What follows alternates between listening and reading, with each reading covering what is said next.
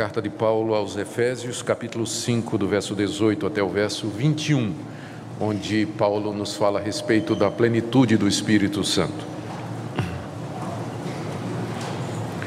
E não vos embriagueis com vinho, no qual há dissolução, mas enchei-vos do Espírito, falando entre vós com salmos, entoando e louvando de coração ao Senhor, com hinos e cânticos espirituais dando sempre graças por tudo a nosso Deus e Pai, em nome de nosso Senhor Jesus Cristo, sujeitando-vos uns aos outros no temor de Cristo. Especialmente o verso 18: Não os embriagueis com vinho, no qual há dissolução, mas enchei-vos do Espírito. Oremos. Senhor, nós pedimos iluminação do Teu bendito Espírito Santo na compreensão desta orientação dessa, desse mandamento tão claro do apóstolo Paulo. Dê, Senhor, que não somente nós compreendamos o que nos é pedido, mas também o que nos é oferecido. Inclina o nosso coração a desejar essa plenitude, por amor do Teu nome. Amém. Eu acho que vai ser muito difícil encontrar um crente verdadeiro que não queira ser cheio do Espírito Santo. Eu, eu creio que é o desejo de todos nós. Todos nós queremos experimentar a plenitude de Deus, nós queremos ter aqui nesse mundo tudo que Deus pode nos dar em termos de comunhão com Ele e de experiências espirituais com Ele. Você vai encontrar esse desejo em todos os ramos do, do evangelicalismo. Ah, entre os reformados, muito cedo, depois da reforma protestante, já os grandes escritores puritanos publicaram obras extensas sobre a plenitude do Espírito Santo, a busca do Espírito Santo, os efeitos da ação do Espírito Santo na vida das pessoas. O movimento pentecostal, ele nasce em cima dessa busca da plenitude do Espírito Santo e todos os demais movimentos, podíamos citar ainda o movimento pietista, eh, que vem eh, antes do movimento pentecostal, todos esses movimentos através da história, antes da reforma protestante, grupos que queriam e buscavam essa plenitude, ah, já no século II você tinha os montanistas que queriam um retorno ao tempo dos apóstolos. A história está marcada é, por movimentos e grupos que querem e, e buscam a plenitude do Espírito Santo. Para não falar nos grandes avivamentos históricos, aqueles momentos de grande intensidade espiritual que aconteceram nos Estados Unidos no século XVIII, na Inglaterra, no país de Gales, aconteceram na China, na África do Sul, na Escócia, ah, em tantos outros lugares nós temos notícia através eh, eh, da leitura dos livros de história, da história da igreja. Então eu penso que nem preciso discutir esse assunto, ou seja, a importância dele da busca da plenitude do Espírito Santo e o desejo de sermos cheios desse Espírito. A grande dificuldade é sempre entender exatamente o que é que significa ser cheio do Espírito Santo e quais são os efeitos e os resultados disso em nossa vida. E mais ainda, de que maneira nós podemos obter essa plenitude e como é que nós vamos saber que nós estamos cheios do Espírito Santo. Então, há respostas diferentes para cada uma destas perguntas, e o que eu gostaria de ver com vocês é a resposta que nos é dada aqui pelo apóstolo Paulo sobre estas questões.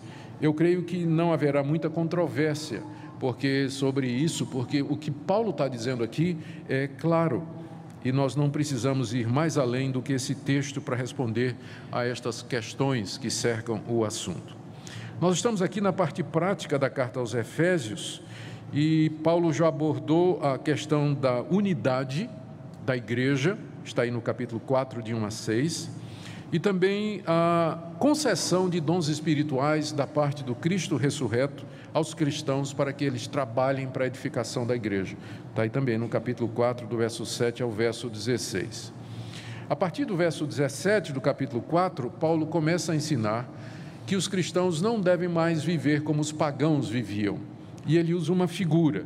Nós temos que nos despir do velho homem, renovar-nos no entendimento e nos vestir do novo homem, criado segundo Deus, em retidão e justiça procedentes da verdade. ou seja, dizer não para o pecado e sim para Deus. E aí ele desenvolve oito contrastes baseados nisso. Não faça isso, mas faça aquilo. Não faça isso, mas faça aquilo. E nós já vimos todos eles, começando no verso 25 do capítulo 4, deixe a mentira, fale a verdade. Verso 28, pare de roubar, trabalhe fazendo o que é bom com suas mãos. Verso 29, não saia da sua boca nenhuma palavra suja, mas somente palavras que edificam. E aí, na sequência, mais seis, mais cinco contrastes, até que nós chegamos no último, que é esse aqui, do verso 18. Não vos embriagueis com vinho, mas enchei-vos do Espírito Santo. É o último dos contrastes que Paulo expõe a igreja de Éfeso dentro daquela parte da vida cristã. Como é que nós devemos, devemos andar? não como pessoas que estão embriagadas, mas como pessoas que estão cheias do Espírito Santo. Então é sobre isso que nós queremos falar nessa noite. A nossa primeira pergunta, então, é tentar entender o que é que Paulo quer dizer com ser cheio do Espírito Santo, como ele diz aí no verso 18, não é? Enchei-vos do Espírito Santo. Talvez nos ajude a lembrar quem é o Espírito Santo. De acordo com a palavra de Deus, o Espírito Santo é a terceira pessoa da Trindade. Ele não é uma força, ele não é um líquido, ele não é um gás. Eu sei que essa linguagem que Paulo usa, encham-se do Espírito Santo, inconscientemente produz esse conceito de que o Espírito Santo é uma coisa que vem de Deus e que nós somos uma espécie de um grande vaso, um recipiente que é enchido pelo Espírito Santo como se ele fosse um líquido ou um gás que enche uma câmara, por exemplo, um quarto. Então, essa linguagem de Paulo de encher-se dá às vezes pode provocar essa impressão de que o Espírito Santo é uma coisa, ele é uma força que vem de Deus.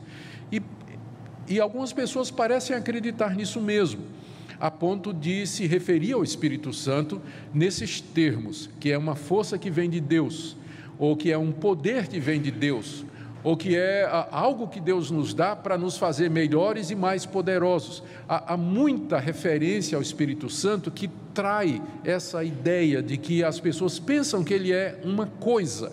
Né? Eu quero poder, eu quero unção, eu quero a, a autoridade, é? falando do Espírito Santo como se ele fosse assim uma coisa que Deus nos dá para satisfazer as nossas necessidades.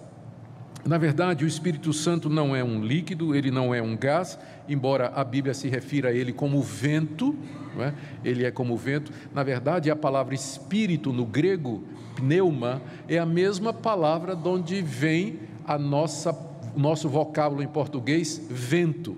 Em grego, espírito e vento é a mesma palavra. Então, por tudo isso, as pessoas podem pensar que o Espírito Santo, na verdade, é um vento, porque até no dia de Pentecostes, né, se ouviu o som como de uma ventania e que era e que identificava a chegada do Espírito Santo. Mas eu creio que vai nos ajudar se nós nos lembrarmos que o Espírito é a terceira pessoa da Trindade.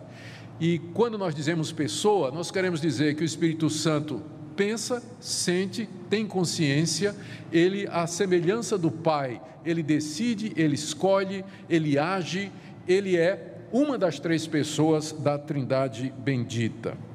Quando, portanto, Paulo diz: encham-se do Espírito, ele está dizendo: deixem-se controlar pelo Espírito Santo. Permitam que a terceira pessoa da Trindade, de tal maneira, controle vocês, que vocês vão parecer um vaso cheio, um vaso cheio de Deus, porque o controle dele na vida de vocês é absoluto. Então, é isso que Paulo está dizendo. Enchei-vos do Espírito quer dizer, sejam completamente controlados pela terceira pessoa da Trindade, pelo Espírito que vem da parte de Deus. Essa ideia do controle, de sermos controlados pela terceira pessoa da Trindade, é confirmada pelo contraste Veja que no verso 18, Paulo contrasta a plenitude do Espírito Santo com a plenitude do vinho. Ele diz: Não se embriaguem com vinho, mas se encham do Espírito Santo.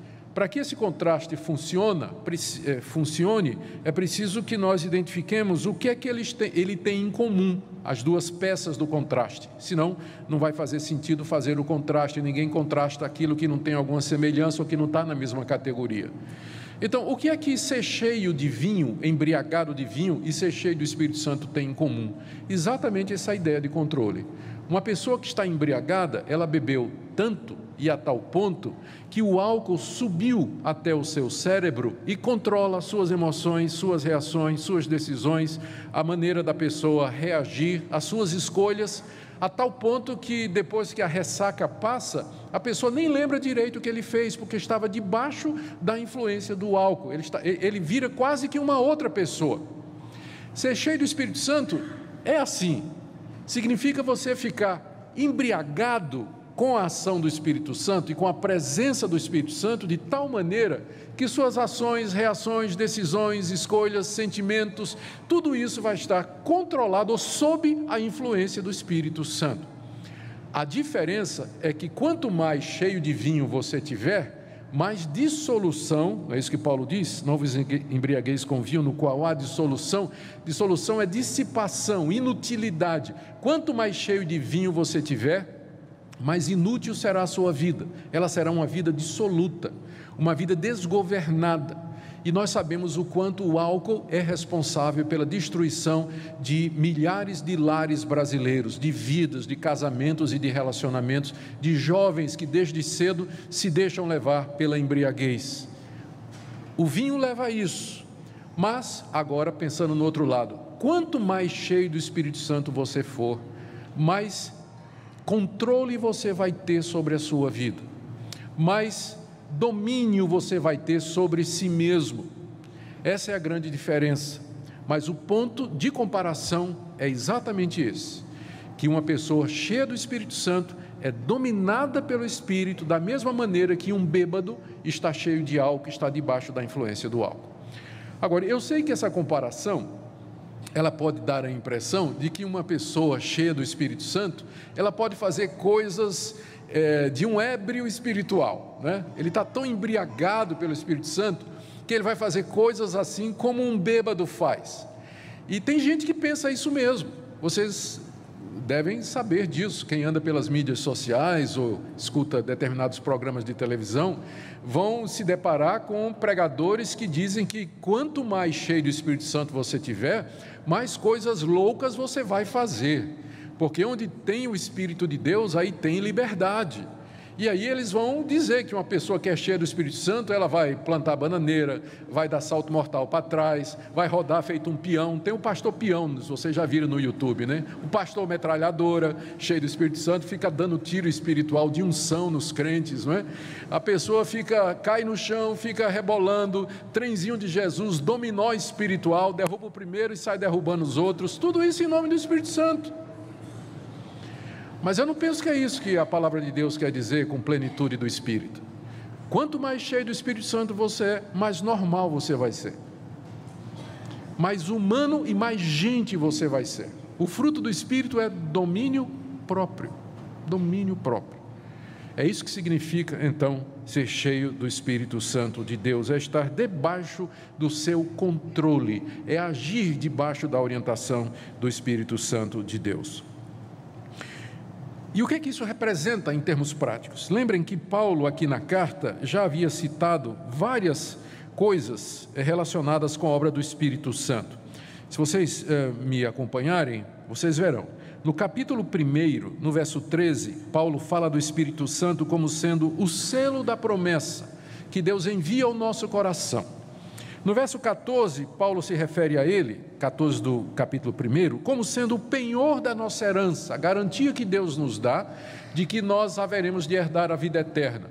Então o Espírito funciona da parte de Deus como garantidor das promessas, aquele que nos cela, aquele que nos dá o penhor de Deus de que nós haveremos de herdar todas as promessas. Tem a ver com certeza, tem a ver com segurança nas promessas de Deus. Aqui no Aqui no verso 17 do capítulo 1, Paulo fala, Paulo ora para que Deus nos conceda espírito de sabedoria e de revelação no pleno conhecimento dele, se referindo ao fato de que é o espírito de Deus quem nos ilumina, quem nos leva ao verdadeiro conhecimento de Deus, quem nos ajuda através das trevas e da nossa ignorância até alcançarmos a verdade. No capítulo 2, verso 18, Paulo fala que o Espírito Santo é o elo de união entre judeus e gentios, formando o corpo que é a igreja. Judeus e gentios, que são povos distintos, mas na igreja eles estão unidos pelo mesmo Espírito.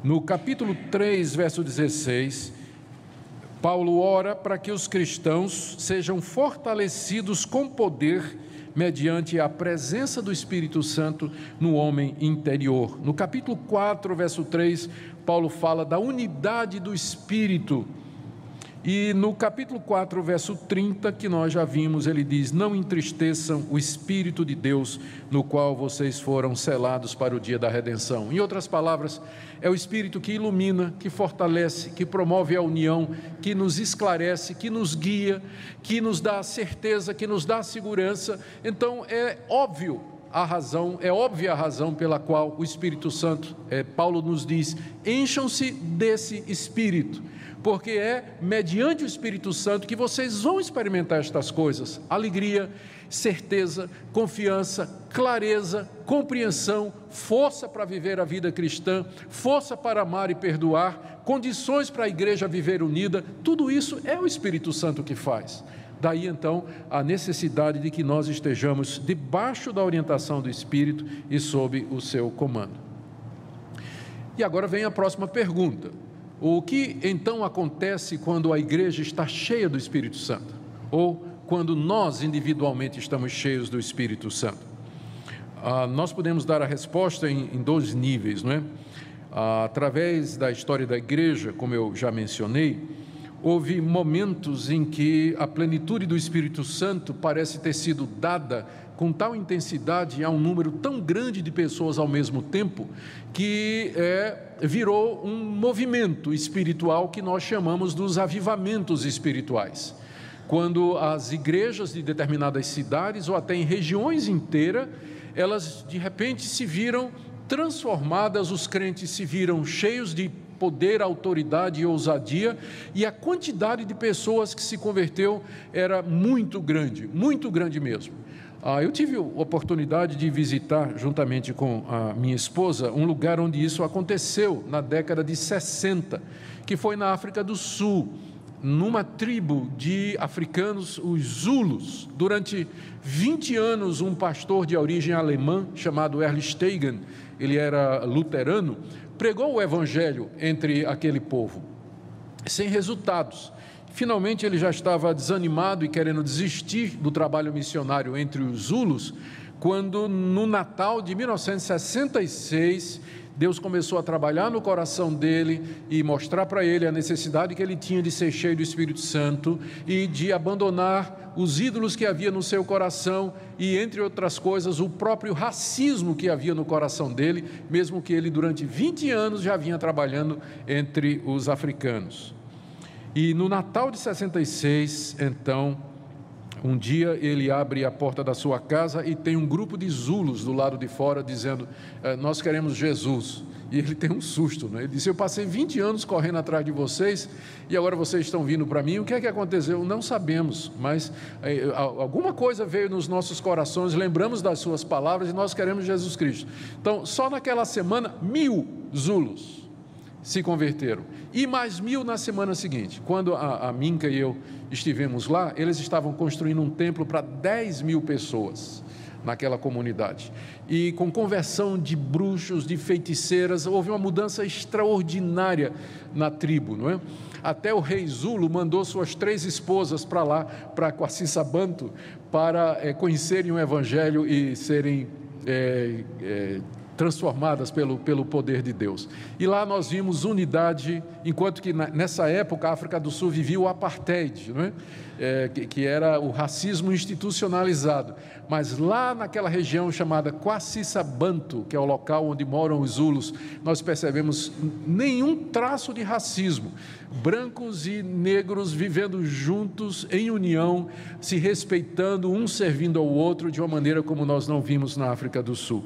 Então, esse é apenas um exemplo do que seria é, essa plenitude do Espírito Santo enviada por Deus sobre uma região, sobre um povo e durante um tempo. Esse avivamento, isso durou cerca de oito anos, oito anos e o evangelho se espalhou muito naquela região da África, que é a região da província de Natal.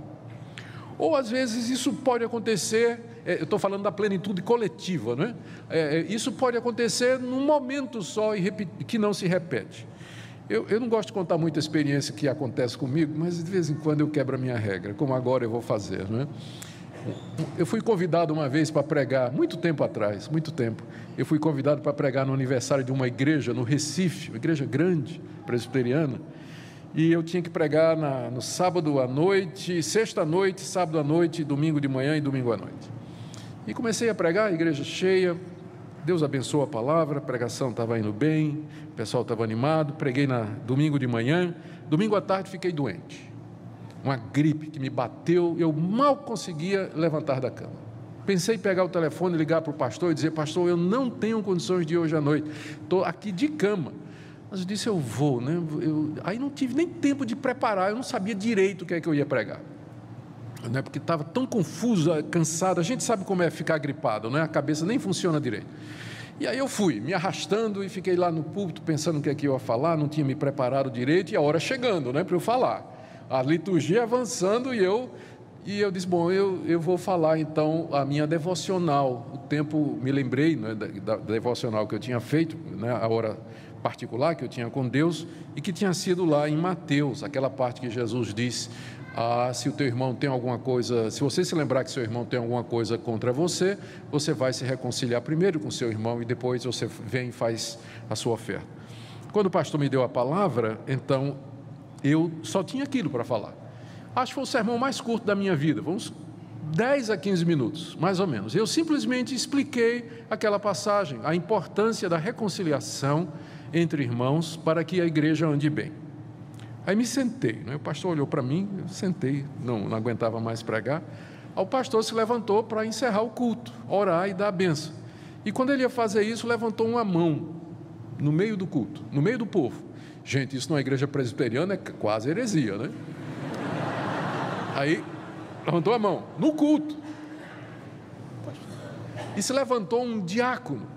Eu me lembro, eu conheço, conheci o diácono e o pai dele, a família toda, um homem muito zeloso. Se levantou e disse: Eu quero falar.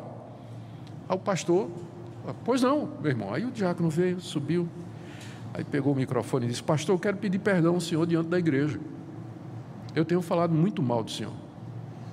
Eu tenho falado muito mal do Senhor, tenho difamado o Senhor. E eu queria pedir perdão aqui diante da igreja. O pastor ficou assim, né, sem entender. O povo olhou assim, aí o pastor veio à frente e disse: O senhor está bem, você está perdoado, meu irmão. Aí outra mão. Aí se levantou uma menina desse lado de cá, aí gritou, falou para uma outra que estava sentada no lado de cá, dizendo: Fulana, eu quero te pedir perdão também porque eu tenho feito isso, isso, isso de você. Aí as mãos começaram a levantar, veio fila. Gente, esse culto foi até meia-noite. Meia-noite, gente vindo à frente para pedir perdão, confessar pecados. Eu só encolhido aqui, né, sentado, porque eu sabia que isso não era mérito meu, foi o pior sermão da minha vida. E Deus agiu no meio da igreja. Eu nunca vi uma coisa como essa. Nunca vi uma coisa como essa. Foi a, a igreja começou uma reunião de oração na segunda-feira, durou um ano essa reunião. Eles vinham para a igreja orar às sete horas da manhã. E lotado, lotado. E essa igreja, nesse ano, ganhou, eu não sei quantos é, membros, mas ela cresceu. É, hoje ela é a maior igreja presbiteriana de Recife. Mas eu me lembro bem desse episódio. Agora, é claro, vocês sabem, quando terminou tudo, que nós fomos para casa, eu tinha que pregar domingo seguinte. Eu disse, ah, já sei o que é que eu vou pregar domingo seguinte. E eu preguei. E sabe qual foi o resultado? Nada. Nada. Soberanamente.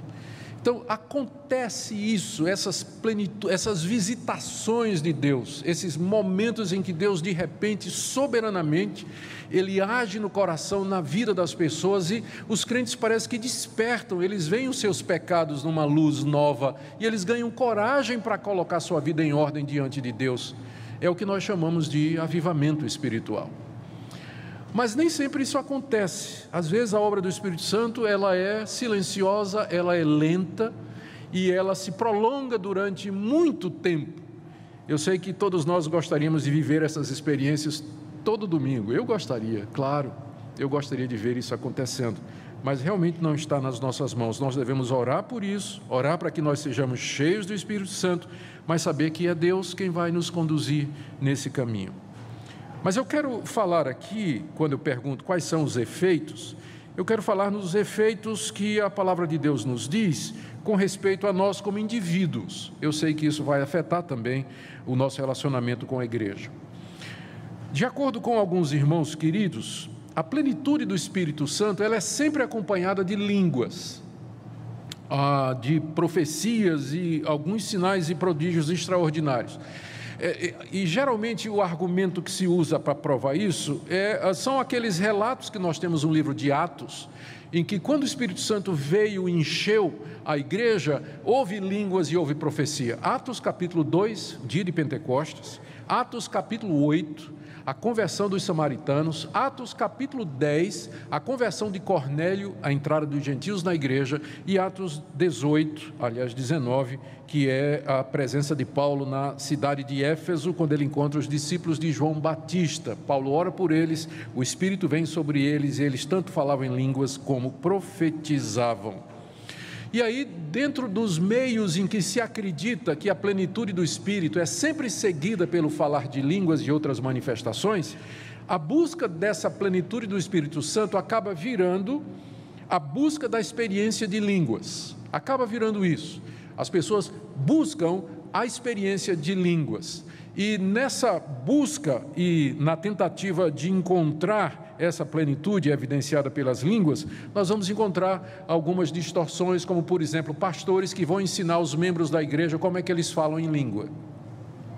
Então, e, tive uma experiência uma vez com é, um rapaz, novo convertido, estava tão entusiasmado com as coisas de Deus, ele tinha vindo, ele não era nada, conheceu a Cristo, ficou uh, tão alegre feliz, e ele queria servir a Jesus de todo o coração, e acabou indo para uma dessas reuniões de uma igreja dessas, onde eh, plenitude do Espírito Santo é confundida com falar em línguas. E, e ele veio falar comigo depois e disse: Pastor, pastor, eu agora estou cheio do Espírito Santo porque eu estou aprendendo, eu falo em línguas.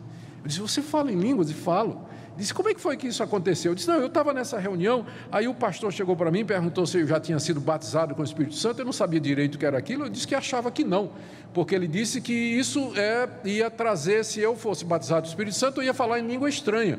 E eu disse que eu não, eu não sabia o que era isso. O pastor então me disse, não, eu vou te ensinar como é. Primeiro, você imagina na sua cabeça aí é, uma palavra que não existe. Aí, pastor, eu imaginei uma palavra que não existe. Aí o pastor, o outro pastor disse assim: agora fica repetindo essa palavra na tua cabeça. Aí eu fiquei repetindo a palavra na cabeça. Aí o pastor disse: agora destranca a língua, fala, deixa falar. Aí, pastor, eu falei. Isso é, então ele disse: você está batizado com o Espírito Santo. E eu tive. Aquilo me deu um trabalho para tirar isso da cabeça daquele menino, não é? de que o dom de línguas, o nome já está dizendo, né? ele é um, é um dom, é uma dádiva, não é uma coisa que você vai ensinar alguém a falar em línguas, não é? É, um, é um procedimento que não tem a menor fundamentação bíblica. Mas em alguns grupos, essa busca da plenitude do Espírito, porque está associada com línguas, acaba provocando esse tipo de efeito. As pessoas querem ter uma experiência, elas querem experimentar alguma coisa, língua, profecia, sonhos, visões e por aí vai. Mas o nosso entendimento é diferente aqui. Nós, é, nós entendemos que a plenitude do Espírito, do Espírito Santo tem a ver primariamente não com dons espirituais, porque uma pessoa pode manifestar dons espirituais e nem crente ser. Ou se for crente, ele pode ser carnal. Exemplo, igreja de Corinto. É a igreja mais carnal do Novo Testamento, com imoralidade, divisão, heresia, brigas Entretanto, era uma igreja onde havia dons de língua e profecia. E Paulo diz: Vocês pensam que vocês são espirituais, mas vocês são carnais, porque ainda que eu falasse nas línguas dos homens e dos anjos e não tivesse amor, eu nada seria. Então, é, esse, esse é o nosso entendimento. A plenitude do Espírito Santo não está relacionado com dons espirituais, especialmente esses de é, falar em línguas, profetizar, curar e assim por diante. Mas a plenitude do Espírito está mais relacionado com autoridade, ousadia, poder e santidade de vida. mas na nossa transformação e na capacitação para que a gente viva nesse mundo de acordo com a vontade de Deus. É para isso que o Espírito Santo nos foi dado. Se Deus quiser dar dons espirituais, Ele vai fazer isso, mas isso não está necessariamente relacionado à plenitude do Espírito Santo. As experiências como essas de línguas, por exemplo, elas não provam nada. No livro de Atos, agora deixa eu explicar aqueles quatro eventos que eu mencionei. As línguas acompanharam a descida do Espírito Santo porque era preciso um sinal externo de que aqueles povos estavam sendo trazidos à igreja. Antes do dia de Pentecostes, a igreja era Israel, mas agora Deus estava trazendo os gentios. Então, no dia de Pentecostes, aqueles irmãos judeus, o Espírito Santo veio sobre eles, eles falaram em línguas. Filipe prega o evangelho em Samaria, Pedro e João vão lá e impõem as mãos, o Espírito Santo desce sobre os samaritanos, que não eram judeus, era uma raça mista, intermediária entre judeus e gentios. Eles recebem o Espírito Santo e falam em línguas. Por que, que eles falaram em línguas ali? Para os judeus dizerem assim: ué, eles receberam o mesmo dom do Espírito Santo que nós recebemos no dia de Pentecostes. Então, eles estão sendo incluídos na igreja. Na casa de Cornélio foi a mesma coisa. Pedro prega o evangelho, o Espírito Santo cai sobre os gentios, e aqui eles não têm nada de judeu, são nações pagãs ali representadas. O Espírito Santo vem sobre eles, e eles têm a mesma experiência que os judeus tiveram no dia de Pentecostes, dizendo que agora os gentios estão entrando na igreja também. Qual o último grupo que falta? Os crentes do Antigo Testamento, representados por João Batista, que Paulo encontra lá em Éfeso, aquele grupo intermediário que nem sabia que o Espírito Santo tinha descido, mas era crente em Jesus Cristo. Paulo ora por eles, o Espírito Santo vem, eles falam em línguas, são incorporados na igreja, fechou. Todos os grupos estão na igreja agora. Então, as línguas, elas não têm mais essa função de identificar que alguém recebeu o Espírito Santo, que foi cheio do Espírito Santo, porque elas desempenharam um papel histórico e significativo e definitivo e único na história da redenção. Se Deus quiser dar o dom de línguas, e ele tem que seguir então o padrão de Deus, dois, no máximo três, em sequência que tenha intérprete. Então, se vier de Deus, vai ser assim. Por favor, não me peça para acreditar que a sua experiência é de Deus se você não está obedecendo a palavra dele. Porque tem gente que diz assim, pastor, eu falo em línguas, na minha igreja todo mundo fala línguas, é uma beleza. Não me peça para acreditar porque é de Deus. Porque 1 Coríntios capítulo 14, o apóstolo Paulo diz: tem que ser dois, no máximo três, em sequência, ou seja, um por um, e que tem que ter intérprete. Se não for assim, não me peça para acreditar. A amizade é a mesma, tá bem? Continuaremos amigos, mas não me peça para acreditar. Tá? Deus pode fazer isso? Pode, mas isso não está ligado à plenitude do Espírito Santo. Nós devemos buscar a plenitude do Espírito, como eu disse, porque é somente por Ele que nós podemos servir a Deus aqui nesse mundo.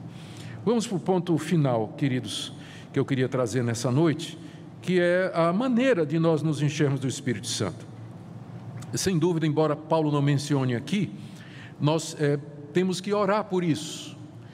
Como foi mencionado na mensagem de hoje de manhã, Deus nos dá suas promessas, mas Ele quer que nós o busquemos em oração para o cumprimento dessas promessas.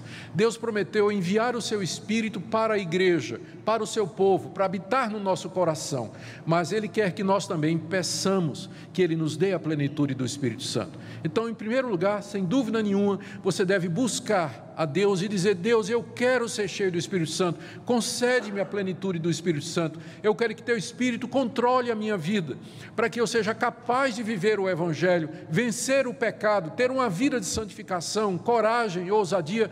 Isso deveria fazer parte da sua oração diária, que você fosse cheio do Espírito Santo. Segunda coisa que nós devíamos lembrar é que nós estamos diante de uma ordem, encheios do Espírito Santo não é um pedido de Paulo, não é uma sugestão de Paulo, não é uma opinião de Paulo, do tipo assim: ah, eu acho que vocês deviam ser cheios do Espírito Santo. Ou então assim: eu vou dar um conselho, é melhor vocês serem cheios do Espírito Santo. Ele também não está fazendo nenhum pedido. Gente, eu vou fazer um pedido para vocês, por favor, sejam cheios do Espírito Santo. Ele não está fazendo nada disso. Ele está dizendo: enchei-vos do Espírito. No grego é um imperativo. O imperativo é a voz, expressa a voz de comando que exige uma resposta a ponto de que, se você não for cheio do Espírito Santo, você está desobedecendo a palavra de Deus. Para nossa vergonha, a gente só disciplina na igreja quem fica bêbado. Não é verdade? Disciplina, se você começar a vir bêbado para a igreja, é? vai ter disciplina. Mas nota que no mesmo versículo que diz não fiquem bêbados, está escrito também: sejam cheios do Espírito. É tão pecado uma coisa quanto outra. É tão pecado você ficar bêbado, quanto é pecado você não estar cheio do Espírito Santo. Está no mesmo versículo. E devíamos dar tratamento igual. Portanto, é uma ordem, não é uma opção do tipo assim você dizer, não, eu quero ir para o céu, só quero entrar no céu. Eu não quero galardão, não quero recompensa, né? E aí eu vou viver uma vida meio que um pé na igreja, um pé no mundo, meio que um crente meia boca. Não, você não tem essa opção. Não tem essa opção. A ordem é que você seja cheio do Espírito Santo. Cheio do Espírito Santo, constantemente. O verbo na língua grega, o imperativo, está num, num tempo verbal que, indica, que pode ser traduzido, traduzido assim: sejam constantemente cheios do Espírito Santo. Você lembra da história da fundação de Éfeso? Está lá em Atos 18, está lá em Atos 19. E eu já mencionei. Paulo chega em Éfeso para pregar o Evangelho, encontra 12 discípulos de João Batista, ora com eles, o Espírito Santo vem e começa um grande avivamento espiritual na cidade de Éfeso.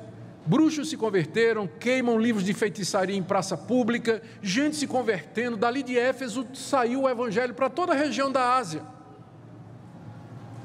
A igreja de Éfeso, essa igreja a quem Paulo escreve essa carta, ela nasceu no meio de um grande avivamento espiritual, com grande demonstração de poder. Foi em Éfeso un... o único lugar onde Paulo fez milagres que a Bíblia chama de extraordinários, a ponto de que os lenços de Paulo eram levados para quem estava doente e a pessoa era curada. Demônios eram expelidos com os aventais de Paulo. Só em Éfeso aconteceu isso, em lugar mais nenhum. Contudo, quatro anos depois disso ter acontecido, Paulo escreve essa carta para os Efésios e diz o que para eles? Enchei-vos do Espírito. Algum Efésio poderia dizer, oh Paulo, isso não precisa, a nossa igreja nasceu no avivamento, a gente teve experiências maravilhosas, coisas extraordinárias, eu era uma bruxa, eu me converti, queimei meus livros de feitiçaria, grande poder veio sobre a cidade inteira três anos atrás. É, mas a experiência de ontem não serve para hoje. Nós não podemos viver de experiências. A ordem é para que você seja constantemente cheio do Espírito Santo. Eu sei que as experiências são importantes, eu louvo a Deus pelas experiências que você teve, pela sua conversão, mas reconheça que com frequência a gente costuma viver do passado, e isso não está correto. Deus quer que você esteja do Espírito Santo, cheio do Espírito Santo, hoje, e isso é uma ordem, que você esteja constantemente cheio do Espírito de Deus. Lembremos que é uma ordem.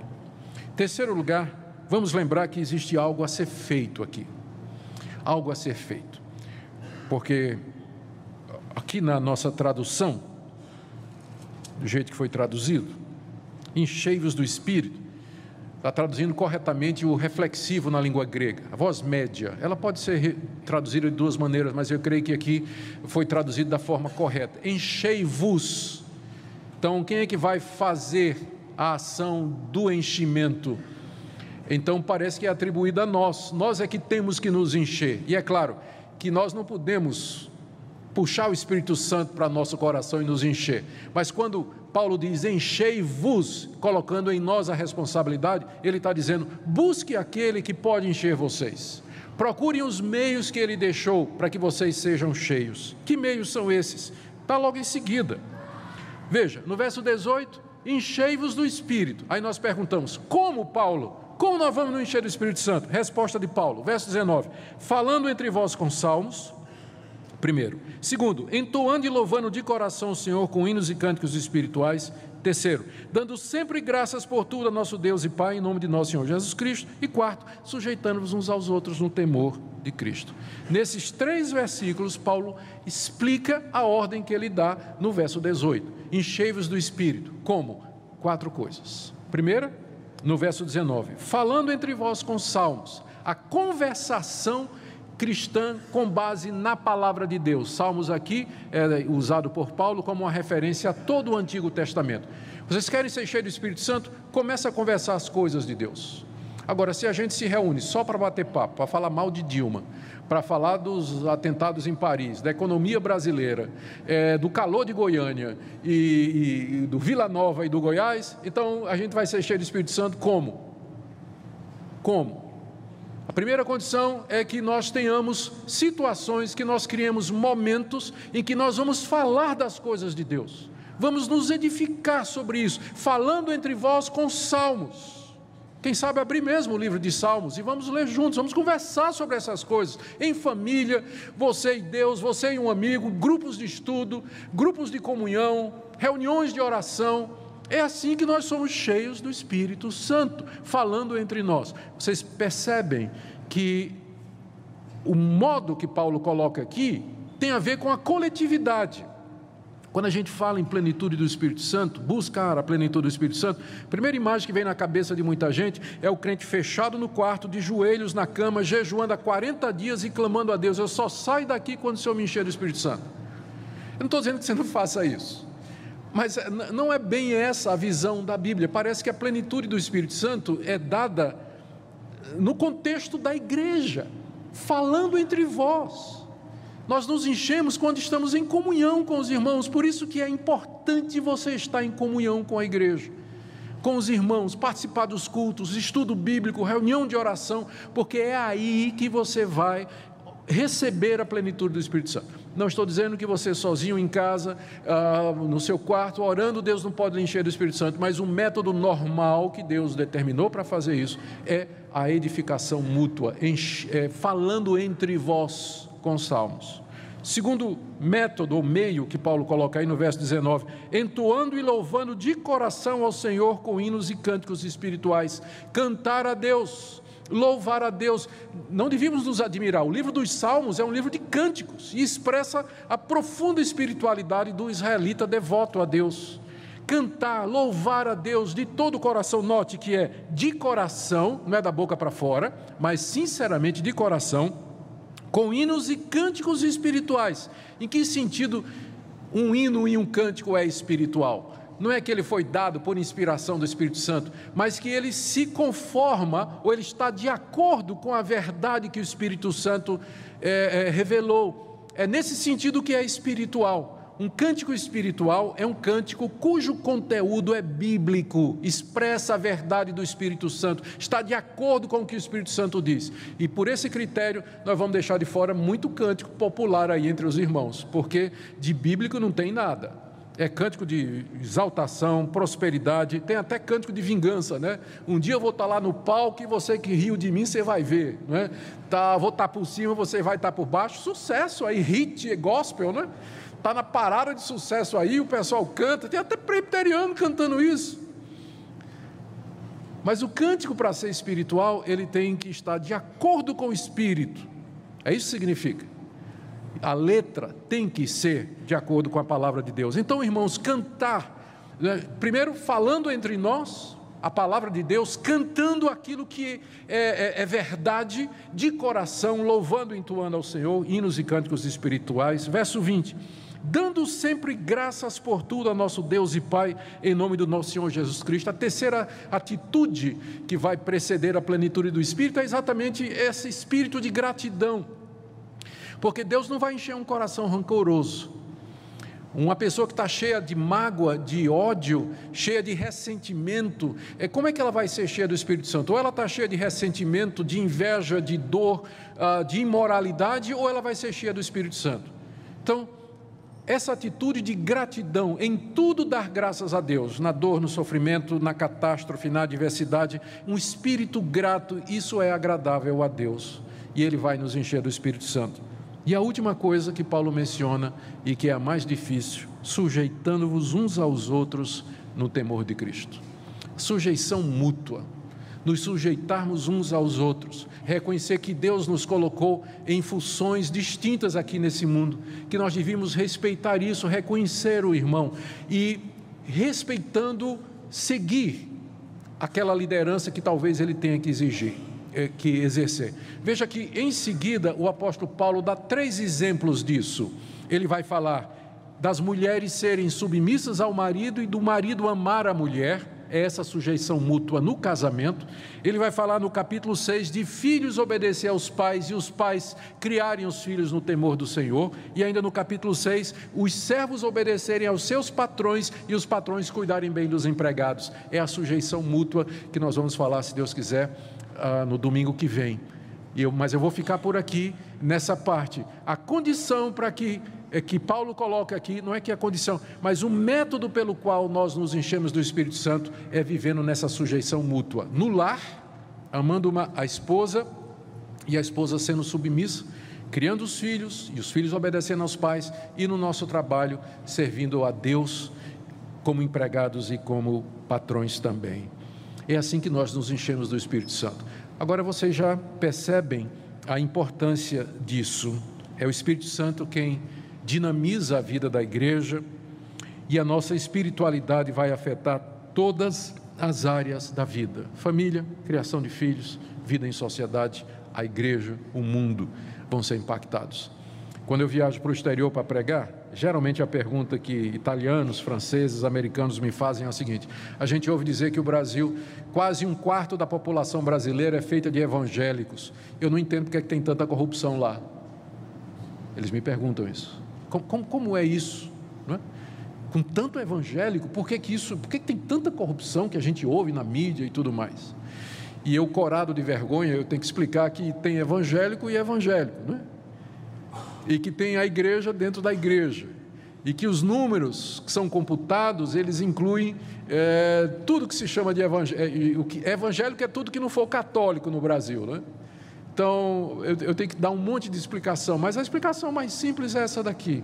Eu não estou dizendo que não haja um grande número de evangélicos verdadeiramente convertidos no Brasil, mas uh, se nós estivéssemos cheios do Espírito Santo, se tivesse de fato um avivamento acontecendo no Brasil, isso impactaria família, criação de filhos, impactaria a sociedade e faria a diferença na nossa cultura, com certeza. Então, algo está errado. O conceito de avivamento que as pessoas têm hoje é o avivamento neopentecostal.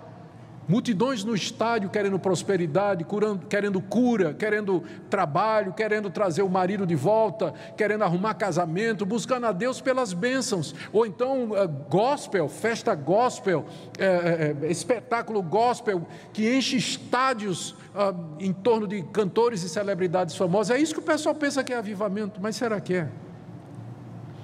Ser cheio do Espírito Santo, de acordo com a Bíblia, é outra coisa é sermos controlados por aquele que é santo, que vai nos dar condição de viver nesse mundo, criando nossa família, sustentando nosso casamento e servindo a Deus na sociedade. E a grande pergunta, terminando então, é como é que você está nessa noite? Como é que está a sua vida? Eu queria que você examinasse a sua vida. Você se diz cristão, você diz que é cristão, você diz que é crente no Senhor Jesus Cristo, mas o quanto você anseia de fato ser cheio do Espírito Santo, o quanto você está disposto a renunciar para ser cheio, ter a plenitude do Espírito Santo, o quanto você está disposto a fazer para que Deus lhe encha do Espírito Santo. Ou você está acomodado, vivendo sua vida como crente, simplesmente vindo para a igreja domingo à noite, ah, como se isso e somente isso fosse o que Deus requer de nós ou o que Ele oferece para nós. Nós precisamos de crentes cheios do Espírito Santo, que façam a diferença. E Deus quer começar com você hoje, não amanhã, mas Ele quer começar com você hoje. E eu quero convidar você nessa noite a tomar essa decisão e dizer: Senhor, eu vou buscar essa plenitude, eu vou renunciar a tudo aquilo que está no caminho, que entristece o Espírito Santo mas eu quero ser um crente cheio do Espírito Santo no meu trabalho, no meu relacionamento, no meu casamento, no, no, onde na universidade, na escola, onde eu estiver, eu quero de fato ser cheio do Espírito para que a glória do Senhor brilhe através de mim. Que essa seja a sua oração nessa noite. Amém.